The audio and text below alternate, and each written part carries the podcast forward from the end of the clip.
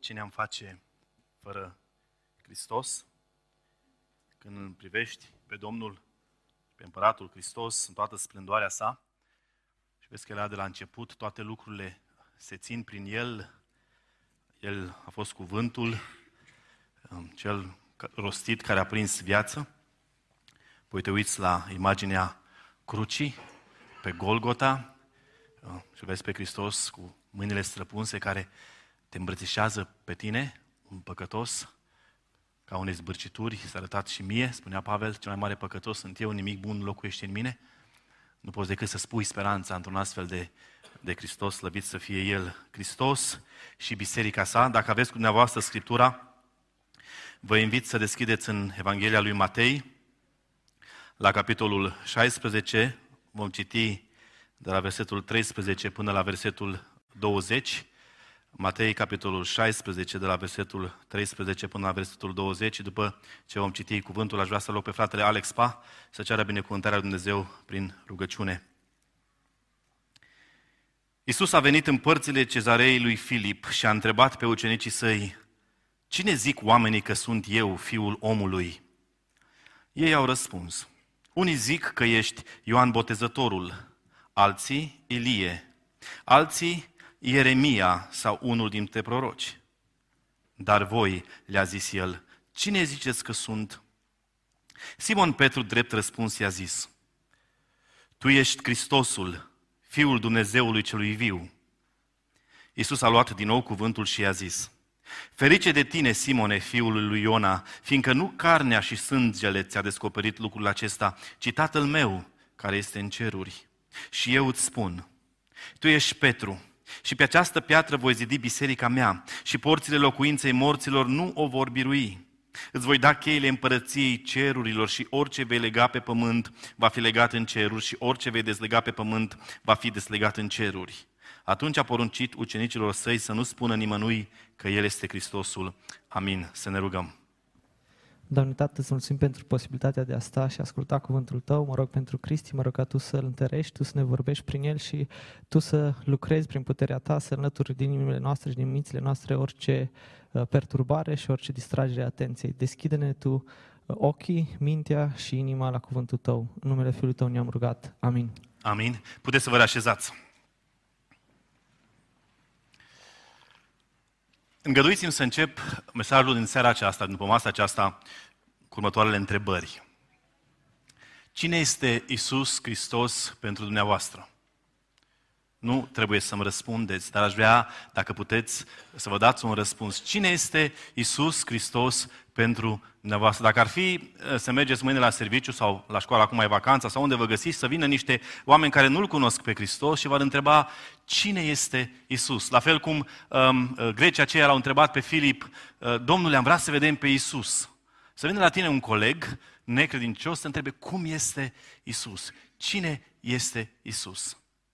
Oare care ar fi răspunsul pe care l-am dat? Cine este Isus Hristos? Și a doua întrebare, ce este biserica? La fel, am văzut că mergi duminică de duminică la biserică, uneori și marța te văd la biserică, dacă ești mai tânăr pleci și joia. Dar ce e biserica? De ce mergi la biserică? Am înțeles că Isus este cine spui tu că este Isus, dar ce este biserica? De când ne-am născut mulți dintre noi, ne-au dus părinții uh, la binecuvântare, la școala duminicală, mă scuzați, și am crescut uh, în biserică, suntem la biserică și venim la biserică. Dar ce este biserica? De ce venim noi la biserică? Și sper eu că în dimineață, în după masa aceasta, um, cuvântul Domnului ne va ajuta uh, să avem o perspectivă biblică asupra cine este Isus Hristos și ce este biserica și să vedem că uh, cele două nu pot fi separate. Cele două concepte. De fapt, în după masa aceasta vom aborda chestiuni din două doctrine fundamentale pentru creștinism, și anume Cristologia, doctrina care se ocupă cu studiul uh, a doua persoană din, din Trinitate, și anume Hristos, Fiul, și Eclesiologia, uh, uh, știința care se ocupă cu, cu studiul bisericii. Adică nu poți vorbi despre Hristos dacă nu ai în vedere și biserica sa. Și nu poți vorbi despre biserică dacă nu l ai în vedere pe Hristos. Și să vedem, sper eu, că Duhul Dumnezeu să ne lumineze, să înțelegem uh, cât de important este să avem o perspectivă biblică și corectă față de cine este Isus Hristos și în special cine este El în raport cu biserica sa. Pentru că noi venim la biserică, îl urmăm pe Hristos, dar cum se îmbină cele două, în așa fel încât să, să ne asigurăm că trăirea noastră, venirea noastră la biserică, perspectiva noastră față de Hristos este una corectă care ne duce la practici și la acțiuni eh, corecte. Și în dimineața aceasta am fost invitați prin mesajul lui Sami, chemați la acțiune, să facem ceva. Dar ca să putem să facem ceva, trebuie să avem la nivel teoretic informația corectă pusă corect în mintea noastră, în așa fel încât cuvântul Lui Dumnezeu să ne poată duce într-o uh, direcție. Vis-a-vis de uh, Domnul Isus Hristos, întrebarea aceea, și o să revenim la concluzie, la întrebările cele două, uh, trebuie să înțelegem că Hristos a fost 100% om și 100% Dumnezeu. Știind lucrul acesta, spre exemplu, o primă aplicație ne ajută să avem o perspectivă corectă a ceea ce reprezintă Hristos pentru biserică. Hristos este capul bisericii, dar Hristos este și mediatorul credincioșilor care compun biserica. Hristos, fiind om, spune autorul epistolei către evrei, nu avem un mare preot care să n-aibă mile de slăbiciunile noastre, ci unul care a fost ispitit în toate ca și noi. El știe și stă la dreapta Tatălui și mijlocește pentru noi. Ne-a deschis ușa Harului, tronului de, de, de, de, de, de har și de îndurare înainte lui Dumnezeu.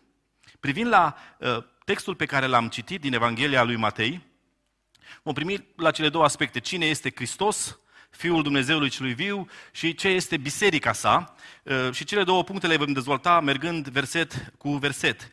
Uh, Iisus a venit în părțile cezareei lui Filip, versetul 13, și a întrebat pe ucenicii săi, cine zic oamenii că sunt eu fiul omului?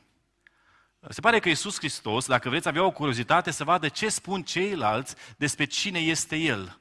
Oare ce se aude prin târg, ce se aude prin piață, ce se aude uh, uh, uh, prin piețele publice, cine sunt eu? Observați expresia fiul omului. Pe mine m-a confuzat destul de mult când eram mic. Adică e fiul Dumnezeu, fiul omului. Uh, la ce se referă? Ne, ne studiind destul de mult. Expresia fiul omului este cea mai comună expresie pe care Isus o folosește când se referă la sine. De peste 80 de ori apare în Noul Testament această expresie, când Isus vorbește despre sine, fiul omului. Și expresia aceasta era cunoscută de către evrei. Când Isus vorbea despre Fiul omului, evreul care știa Scriptura Vechiul Testament, înțelegea despre cine este vorba. Face referire la ce scrie în Daniel 7 cu 13, face referire la Mesia. Dacă citiți acolo veți vedea. Și uh, pentru că se pune accent pe umanitatea lui când zici Fiul omului, evreii cam refuzau să folosească această expresie. Și probabil că acesta a fost motivul pentru care Domnul Isus a ales să folosească această titulatură ca să arate umilință, să arate supunere totală față de tatăl său, să arate că e gata să se jerfească, arată că e gata să facă sacrificiu. Um, fiul omului. Cine zic oamenii că sunt eu fiul omului? Acum, categoria aceasta a doua, oamenii, deci fiul omului este Isus Hristos, dar oamenii, cine sunt oamenii aceștia? Oare toți oamenii la ei s-au referit? Uh, oamenii de aici, din textul nostru, face referire la evrei, poporul ales al lui Dumnezeu. Și în special mai restrângem puțin uh, uh, aria, nu se referă la farisei, nu se referă nici măcar la cărtura, nu se referă la cei care îl considerau pe Iisus Hristos un impostor, ci se referă la cei care aveau o atitudine pozitivă față de Isus, la mulțimile care veneau după el, la mulțimile care vedeau făcând minuni, care îl ascultau, la cei care uh, aveau o atitudine pozitivă față de el și de lucrarea sa. Cei care îl vedeau mai mult decât doar un simplu om sau un lider. Și observați ce răspunsuri dau acești oameni despre Hristos. Cine zic oamenii că sunt eu fiul omului? Și primul, prima parte, versetul 14, eu răspuns. Unii zic că ești Ioan Botezătorul. Acum, cu toți știm că Ioan Botezătorul, la momentul uh, acesta, în cronologia istorică, a fost ucis de către Irod cum se face că credeau că el este Ioan Botezătorul. Dar da, unii oameni credeau că el este Ioan Botezătorul înviat, reîntrupat, care a continuat lucrarea de anunțare că vine Mesia. Aceștia văzând miracolele pe care uh, le făcea Isus Hristos, văzând puterea sa și văzând mesajul pe care îl avea Isus Hristos, crezând, credeau că este Ioan Botezătorul. Și de aceea unii chiar credeau că este o este un profet, o cineva special, adică Ioan Botezătorul. Alții, spune textul, din versetul 14, Ilie, în Maleahii 4 cu 5, Dumnezeu spune acolo, va trimite pe Ilie înainte de a veni ziua Domnului.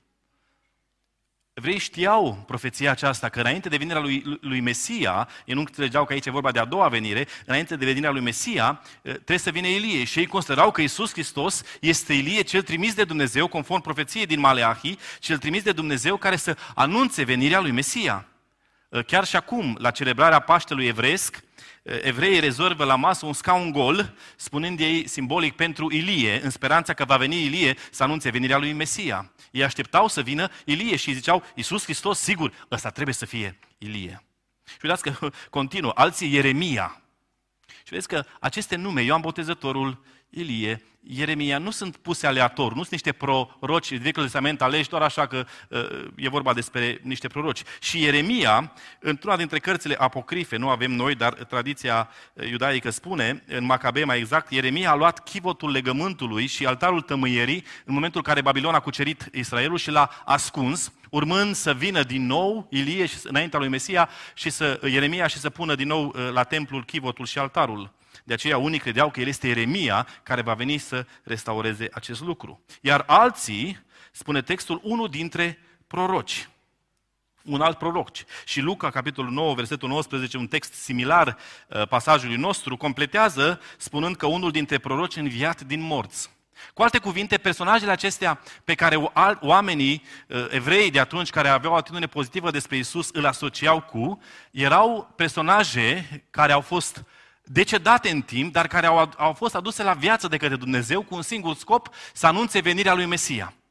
Oamenii considerau că Isus Hristos era un proroc, fie că era un proroc pe care el identificau, sau un alt proroc uh, înviat din morți, care aveau ca scop ce? Venirea, uh, anunțarea venirii lui Mesia. Erau premergătorii lui Mesia, dar nu, ei nu credeau că Isus Hristos era Mesia. Ei credeau că era unul dintre proroci, fie că era Ioan Botezătorul, Ilie Ieremia sau un alt proroc fără nume, care scopul lor era să anunțe venirea lui Mesia. Ei nu puteau să nege uh, puterea supranaturală pe care o vedeau la Isus Hristos, făcând minunile. Nu puteau să, să, să nege proveniența divină a lucrării sale. Dar în niciun chip nu, nu considerau că uh, Isus Hristos este Mesia, este Salvatorul. Deci erau oamenii și asta era perspectiva lor în ceea ce privește cine este Isus Hristos atunci. De atunci și până astăzi, perspectiva lumii asupra cine este Isus este destul de similară. Mulți filozofi, mulți istorici, mulți mari oameni, mari oameni ai lumii, au privit la Isus ca fiind un mare om, un profet, un om ce a făcut miracole, minuni, un om venit la Dumnezeu, un om care a împărțit istoria în două, un om care, dacă te uiți în istorie, a făcut mult bine, moralitatea și etica pe care el a, a promovat au fost de bun augur, dar sunt foarte mulți, au fost și sunt foarte mulți care nu acceptă că Isus Hristos este Dumnezeu adevărat din Dumnezeu adevărat. Vorbeau la superlativ despre El, cine este El, cum este El și atât. Și atât. Un om venit de la Dumnezeu, dar doar atât. Mă întreb, dacă am discutat și noi cu colegii noștri, poate spun sau nu spun creștini, cât de mulți ar putea să spună răspunsul pe care urmează să vedem al lui Petru despre Isus Hristos. Oare nu așa gândesc mulți și astăzi? Cine zic oamenii că este Isus Hristos? După ce a primit raportul Domnului Isus Hristos de la ucenici în ceea ce privește uh, ceea ce spunea mulțimile care îl urmau pe Isus Hristos, Isus se întoarce spre ucenicii săi și uh, lasează aceeași întrebare, dar de data aceasta către ei. Versetul 15. Dar voi, le-a zis el Iisus, cine ziceți că sunt? Dar voi, cine ziceți că sunt? Asta este o întrebare foarte importantă pe care Iisus Hristos o lansează pentru ei atunci. Pentru că, la fel ca și mulțimile și ucenicii au stat alături de Isus Hristos, poate mai bine, nu că poate, sigur, mai mult decât au stat mulțimile, undeva la doi ani și jumătate, uh, ne aflăm aici, de, din începutul lucrării sale, uh, l-au văzut pe Isus Hristos făcând miracole, au ascultat învățătura sa, l-au văzut de dimineață până seara, au văzut în toate aspectele. Și aici era testul cheie la ucenici. Cine ziceți voi că sunt. Am înțeles, oamenii mă văd ca cineva important venit de la Dumnezeu, dar nu Dumnezeu, ci să arăt înspre Mesia. Dar voi, cine ziceți că sunt eu?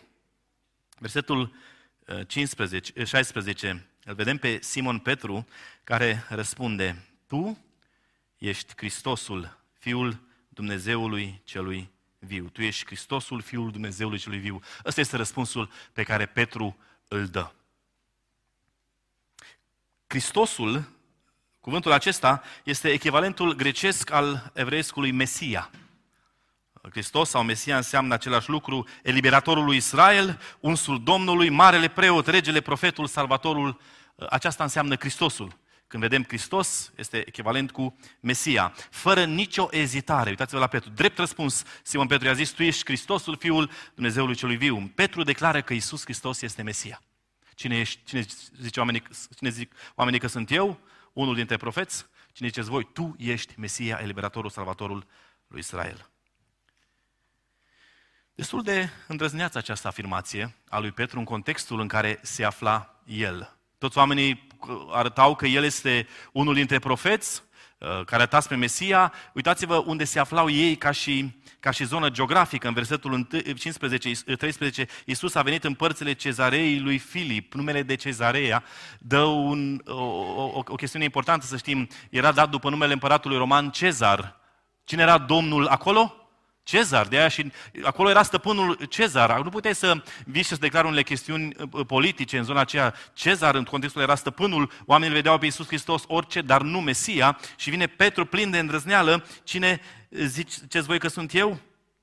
Tu ești Hristosul, Fiul Dumnezeului celui viu, spune Petru.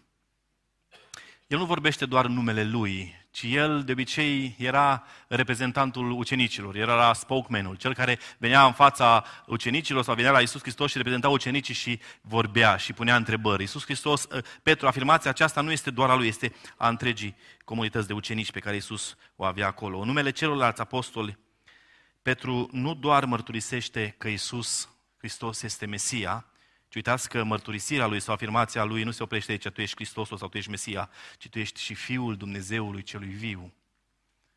Ce mărturisire nemaipomenită. Fiul omului și Fiul lui Dumnezeu se găsesc în același context. Fiul omului, Iisus Hristos, Mesia, Fiul lui Dumnezeu, Iisus Hristos, Mesia.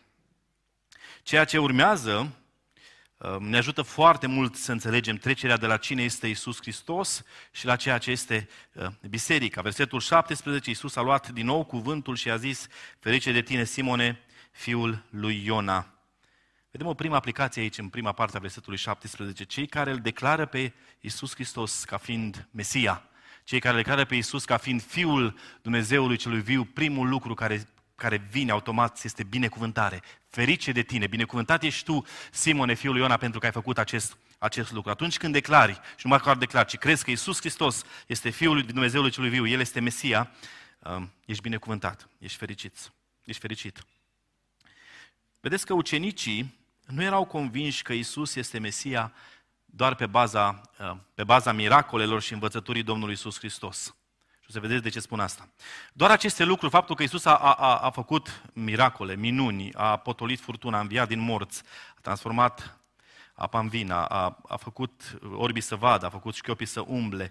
Um, toate aceste minuni pe care ucenicii le-au văzut și au fost martori, nu au fost suficiente în a-i face să declare această afirmație îndrăzneață, că Isus Hristos este Fiul Dumnezeului celui viu. Și de ce spun asta? Uitați ceea ce um, spune în continuare versetul 17, după ce spune, ferice de tine, Simone, fiul lui Iona, fiindcă nu carnea și sângele ți-a descoperit lucrul acesta. Dar cine? Cine a descoperit lui Petru că Iisus Hristos este Hristosul Fiul Dumnezeului celui viu, ci Tatăl meu care este în cerul. Și asta ce ne învață pe noi? Capabilitățile umane reprezentate de carne și sânge nu pot înțelege lucrurile lui Dumnezeu. Ne putem privi la o minune, să fim uimiți, să spunem, este de la Dumnezeu, sau putem privi la un miracol sau la un, o cuvântare bună, dar nu poți înțelege lucrurile lui Dumnezeu. Carnea și sângele nu pot. Tatăl însuși, Dumnezeu însuși, trebuie să ne descopere acest lucru și să-i aducă la o înțelegere corectă asupra cine este Isus. Pe Petru și pe ucenici, nu minunile, și vă spun asta, dacă vă uitați mai departe, Petru începe să se îndoiască. Uh, vedeți ce se întâmplă și în grădina Ghețiman și la cruce. Nu minunile, ci Dumnezeu Tatăl este cel care face pe ucenici să înțeleagă duhovnicește, să înțeleagă cine este Isus, cel pe care el, ei îl urmează. Aceasta este o perspectivă corectă. Da? Îl cunoști pe Isus, vezi ce a făcut, cine este, dar um, ceea ce te face să spui cu adevărat cine este El și cum este El, este Tatăl, este Dumnezeu adevărat, Dumnezeul cerurilor. Există un pasaj în, în Scriptură, în special Pavel spune asta, că cel care nu are Duhul lui Dumnezeu nu poate înțelege um, lucrurile duhovnicești. Sunt o nebunie. Nu au cum să afirme că Isus Hristos este Mesia, Dumnezeu, Fiul Dumnezeului celui viu, dar cel care are Duhul, are pe Dumnezeu în el. Nu numai că poate să afirme, ci să creadă și să trăiască conform cu acest adevăr. Acesta este Isus Hristos, Mesia, Salvatorul, Eliberatorul, Fiul Dumnezeului celui viu. Ce este biserica? De la versetul 18 până la versetul 20, Iisus face câteva afirmații, are câteva abordări, moduri în care el se referă la biserică și, în primul rând, versetul 18a, de eu, și eu îți spun, tu ești Petru și pe această piatră voi zidi biserica mea. Acesta este un verset care a fost destul de controversat. De mai bine de 1500 de ani, Biserica Catolică folosește acest pasaj pentru a-și explica autoritatea papală. Plecând de la ideea că Petru este fondatorul bisericii și că pe Petru a fost clădită biserica, iar papa este succesorul lui Petru, de aici Papa are autoritate foarte mare. Unii chiar consideră că este egală cu a lui Dumnezeu. Că pentru că Papa reprezintă biserica și ce spune Papa este ceea ce spune biserica, adică ceea ce spune Dumnezeu. Și probabil că sunteți familiar cu acest aspect. Dar această interpretare nu este una corectă și nu este deloc biblică și nici nu are legătură cu ceea ce spune textul. Ne ajută puțin greaca în, în textul acesta pentru că uh, uh, cuvântul, numele Petru, vine de la Petros. Este o formă masculină în greacă și înseamnă o piatră mică. Iar piatră, unde spune tu ești Petru și pe această piatră voi zidi biserica mea, face, uh, face referire la un munte stâncos sau la un vârf de munte. Vine de la Petra. Și Petru vine de la Petros, piatră vine de la Petra. Este, sunt doi termeni diferiți, chiar dacă au aceeași familie lexicală. Uh, iar interpretarea clasică a creștinilor neoprotestanți este că piatra din text uh, nu face referire la Petru ca și individ, ci la mărturisirea pe care Petru a făcut-o adineauri. Și anume, tu ești Hristosul Fiului Dumnezeului cel viu. Cu alte cuvinte, Iisus spune, pe această piatră, pe această uh, afirmație înzidesc biserica mea, pentru că tu ai spus că eu sunt Fiul lui Dumnezeu. Asta este interpretarea clasică, dar mai este încă o interpretare cu care eu personal uh, simpatizez, uh, o interpretare în lumina canonului, în care piatra la care face uh, referire uh, aici uh, Domnul Isus Hristos sunt apostolii. Și nu apostolii ca și uh, indivizi, ca și persoane, ci în mod direct lui Petru, apoi la ceilalți uh, apostoli, pentru că Petru era reprezentantul apostolilor, uh, ci vorbesc despre mesajul lor, la ce mesaj urmează ei să aducă, adică la învățătura apostolilor. Dacă citim mai, mai, mai târziu pe, pe Pavel, observăm că menționează de câteva ori, ori ideea că biserica este zidită pe temelia apostolilor, pe învățătura pe care apostolii o, um, o oferă. Dar fie că interpretarea cuvântului piatră din, din această expresie este mărturisirea lui Petru sau învățătura apostolilor, adevărul de bază rămâne același. Temelia bisericii constă în revelația lui Dumnezeu dată prin apostoli, iar Domnul bisericii, Hristos, este piatra din capul unghiului. La asta se referă. Tu ești Petru și pe această piatră voi zidi biserica mea. Nu pe Petru, Poți să spui că este pe afirmația faptul că Isus Hristos uh, este Fiul Dumnezeului celui viu sau pe faptul că învățătura apostolului care îl avea în centru tot pe Hristos, pe aceasta biserica lui este zidită. În Corinteni, capitolul 3, versetul 11, ni se spune Apostolul Pavel, nimeni nu poate pune o altă temelie decât cea care a fost pusă și care este Isus Hristos. Observați? Isus este Cel care pune temelia bisericii. Prima aplicație în ceea ce privește răspunsul corect față de ce este biserica, biserica este temelia pe care Hristos a pus-o și a zidit pe ea. Aceasta este biserica mea. Biserica mea. Voi zidi biserica mea. Uitați-vă tot în versetul 18, putem vedea că Isus Hristos vorbește despre o certitudine pe care biserica o are și nu în ea însăși. Nu biserica ca și entitate, când spune eu voi zidi biserica mea. Ce poate fi mai sigur, mai cert decât ceea ce aparține lui Isus Hristos? Eu, a mea.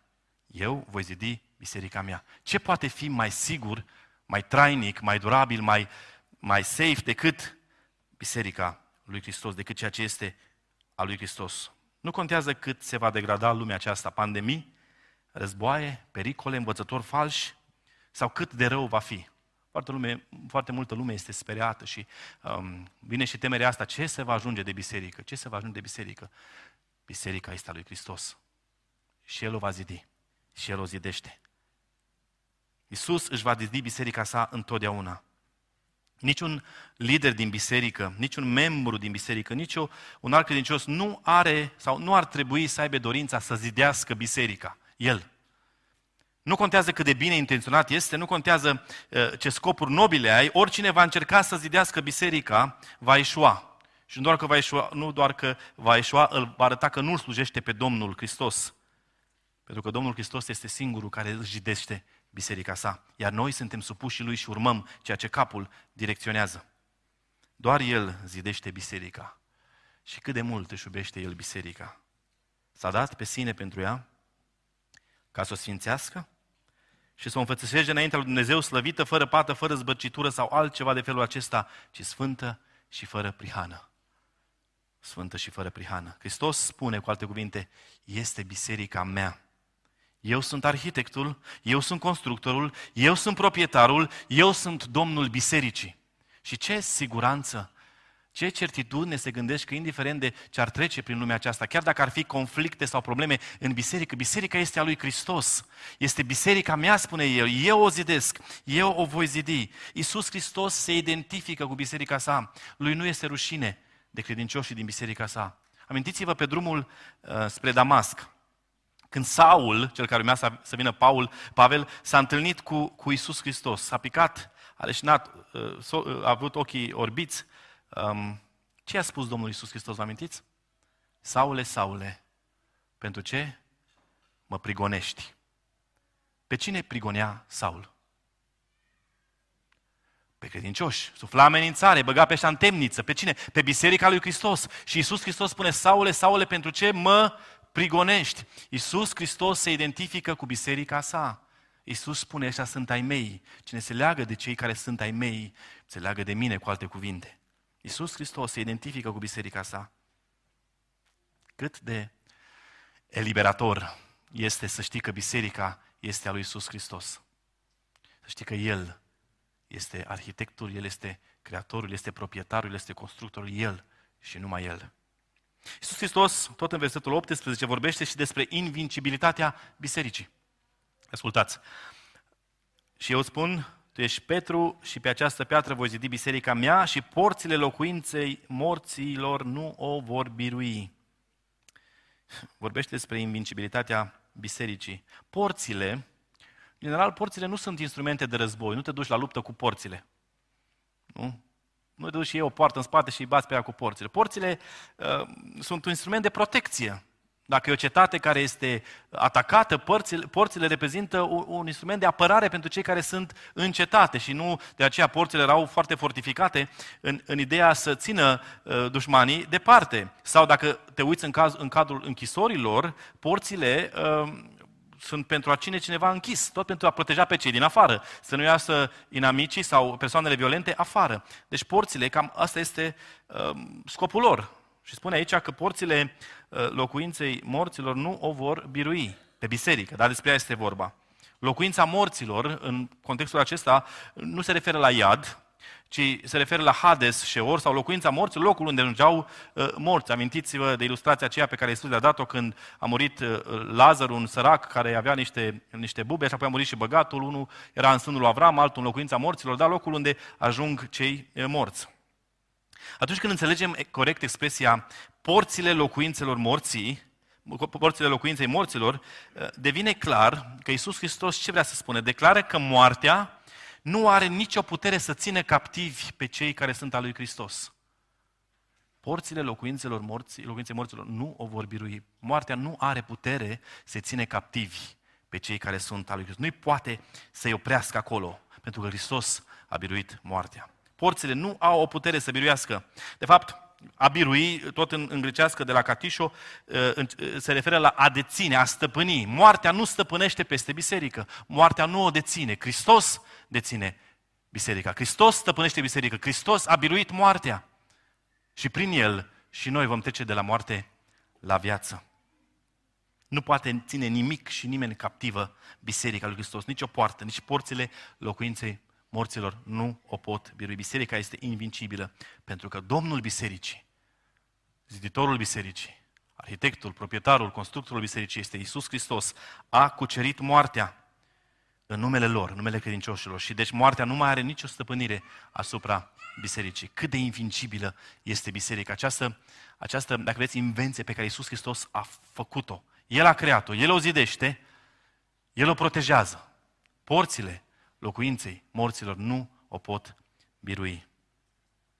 Iisus vorbește și despre autoritatea bisericii. Din nou, versetul 19, um, verset controversat, spun unii, îți voi da cheile împărăției cerurilor și orice vei lega pe pământ va fi legat în ceruri și orice vei dezlega pe pământ va fi dezlegat în ceruri. Și sper eu, în scurte cuvinte, să înțelegem uh, această, această expresie. Din nou, Petru îi se adesează lui Petru, uh, uh, Iisus îi se adesează lui Petru, ca reprezentant al celor 12 și prin extensie tuturor credincioșilor, și anume că au autoritatea să declare ce este interzis sau permis pe pământ, având perspectiva divină. Cu alte cuvinte, credincioșii au dreptul să spună, de exemplu, necredincioșilor că sunt în vrășmășie cu Dumnezeu și că destinația lor, dacă continuă așa, este pierzarea. Credincioșii au această autoritate, deoarece au cuvântul lui Dumnezeu prin care ei judecă aceste lucruri. Creștinii, ă, textul acesta nu spune că noi trebuie să determinăm ce este bine și rău ce este de iertat sau ce este de neiertat. Creștinii, credincioșii, ceea ce fac, ei proclamă ceea ce cuvântul Domnului spune, ceea ce Dumnezeu deja a determinat, ce este rău și bine. Nu noi inventăm ce e rău și bine. Dumnezeu a spus în acest această carte, cuvântul său, ce este rău și bine. De aceea noi avem autoritatea asta să spunem oamenilor este bine sau nu este bine. Ceea ce găsim în cuvântul lui Dumnezeu este suficient ca să putem să facem evangelizare, să spunem oamenilor că sunt în prămășie cu Dumnezeu, că dacă nu se întorc la Dumnezeu, dacă nu se pocăiesc, destinația lor este pierzarea. Și ultimul verset ne ajută să înțelegem că biserica este și o realitate spirituală. Vedeți, spune Domnul Iisus Hristos, atunci a poruncit ucenicilor săi să nu spună nimănui că El este Hristosul. Și de multe ori mă confuza uh, acest, această expresie, pentru că n-a spus doar ucenicilor și în alte cazuri unor oameni pe care i-a vindecat. De ce să nu spună celorlalți că este Hristosul? Că doar, nu asta ar fi bine, să vadă toți că este Hristos. Evreii îl așteptau pe Mesia să scape de sub eliberarea romană. Pe Mesia care să fie acolo cu ei, un lider politic și militar ei nu așteptau un mântuitor, un salvator de păcate. Dar realitatea împărăției lui, Isus, lui, lui, lui Hristos este împărăția spirituală. Iisus pentru asta a venit, să mântuiască tot ce era pierdut. Așteptările oamenilor atunci erau așa de egoiste și greșite, încât a le spune că Isus este Mesia, că Isus este Hristosul, Fiul lui Dumnezeu, ar fi fost degeaba. Ar fi fost ca și cum le spune, băi, asta este Isus, dar noi nu avem nevoie de astfel de Isus, avem unul să ne scape de romani, să fim din nou o împărăție ca pe vremea lui David, să fim o împărăție militară. Dar Isus Hristos vorbește despre realitate spirituală. Cei care sunt duhovnicești ne ajută Scriptura ca întreg să înțelegem, înțeleg lucrurile acesta, înțeleg că biserica nu este aici, ci este continuarea acolo în glorie alături de Iisus Hristos. Biserica va fi cu El, capul bisericii. Ca și concluzie, Cine este Isus Hristos? V-ați dat răspunsul în minte pentru colegii voștri? Cine este Isus Hristos? Cine este Isus Hristos pentru voi, pentru omenire, pentru biserică? Hristos, Salvatorul, Mesia, Eliberatorul, Cel înviat, Cel ce stă la dreapta Tatălui încununat cu glorie și putere, El care a străbătut cerurile, Cel ce se va întoarce din nou pe pământ și va face lucrurile noi, Cel în fața căruia orice genunchi se va pleca și orice limbă va declara că este Domnul Hristos, care va veni ca și judecător, ca și eliberator, care ne va lua cu El în glorie, Hristos, fără de care nu putem. Hristos, care este capul bisericii, cel care zidește biserica, El, da, El este Isus Hristos, Mesia, Fiul Dumnezeului celui viu. Ce este biserica? Atunci, sâmbătă seara, când poate calci haine sau citești studiul pentru dimineață, pentru mică dimineață sau te pregătești pentru biserică, la ce te gândești? Mă duc duminică la biserică. Ca să ce? Ce așteptări ai când vii la biserică? Ai venit de când ai fost copil mic și la 50, la 40, la 70 de ani, la mai tânăr sau mai în vârstă, vii la biserică. La ce vii? Și asta nu o spun pe o notă uh, mustrativă, ci mie însumi. Ce venim la biserică? Ce așteptări avem la biserică? De multe ori, perspectiva noastră în ceea ce privește biserica este una antropocentrică. Mă duc să-mi fie bine, mă duc să mă întâlnesc cu frații. Acum, exagerez, sper, și exagerez ca să înțelegeți ideea. Mă duc uh, să ascult o cântare frumoasă, ascult un mesaj, mă duc... Lucrurile toate se învârt în jurul a ceea ce sunt eu și așteptările mele. Când perspectiva corectă în ceea ce privește biserica ar trebui să fie una cristocentrică. Mă duc unde este împărat Hristos. Mă duc să mă întâlnesc cu Domnul și cu frații mei, să-L proclam pe Hristos ca Domn. Am ajuns să ne lăudăm cu Biserica lui Hristos noi, ca și cum ar fi a noastră. Ce fain e la noi la biserică. Comparație cu alții, aici e fain. Ne place. Privim la o biserică, și mă includ și pe mine aici, ca la o entitate care ar trebui să ne îndeplinească nevoile. Eu am nevoi. La biserică, ca așa se spune, nu? Că la biserică sunt împlinite nevoile. Biserica împlinește nevoile noastre. În loc ca nevoile noastre să fie supuse învățăturii lui Hristos pe care o dă prin biserică. Biserica nu se face după nevoile membrilor, nevoile credincioșilor, ci credincioșii își aliniază nevoile după învățătura lui Hristos dată bisericii. Capul este cel care dă direcție. Mâna nu-i spune capului ce trebuie să spună capul mâinii să, face, să facă. Mâna execută ceea ce capul spune. Hristos este capul bisericii. Biserica este a lui Hristos și Hristos este al bisericii. Paul Washer a avut o conferință cu niște slujitori și a avut un mesaj destul de profund și aparent dur, zic eu, dar plin de adevăr. Și parafrazez în final câteva chestiuni.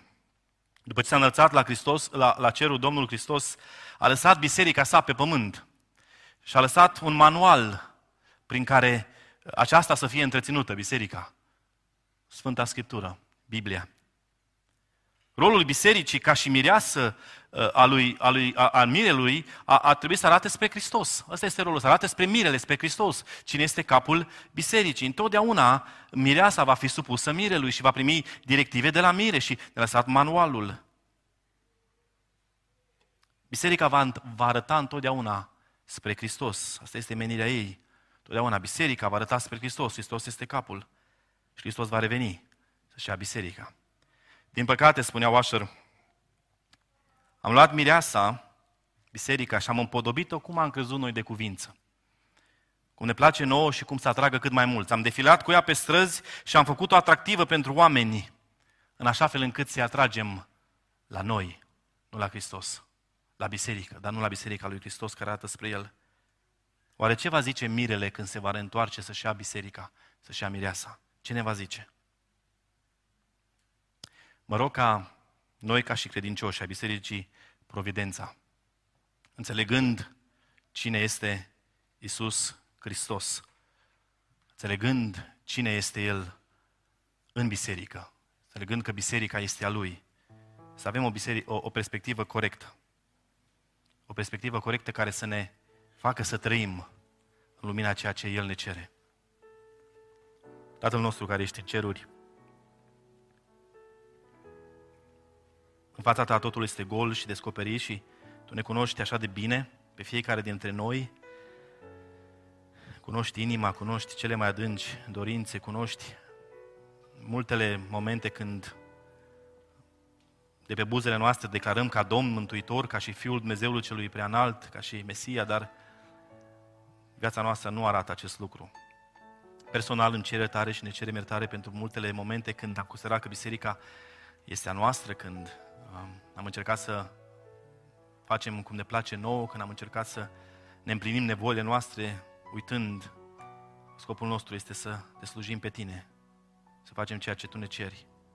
Mulțumim pentru har, mulțumim pentru îndurare și mulțumim că fiecare zi tu lași aceste lucruri peste noi. Mulțumim pentru cuvântul tău care și în această după masă ne-a reamintit cine ești tu, ne-a reamintit ce este biserica. Vreau, Doamne, să trăim conform cuvântului Tău în fiecare zi. în așa fel încât Tu să fii glorificat, Domnul și Mântuitorul nostru. Amin.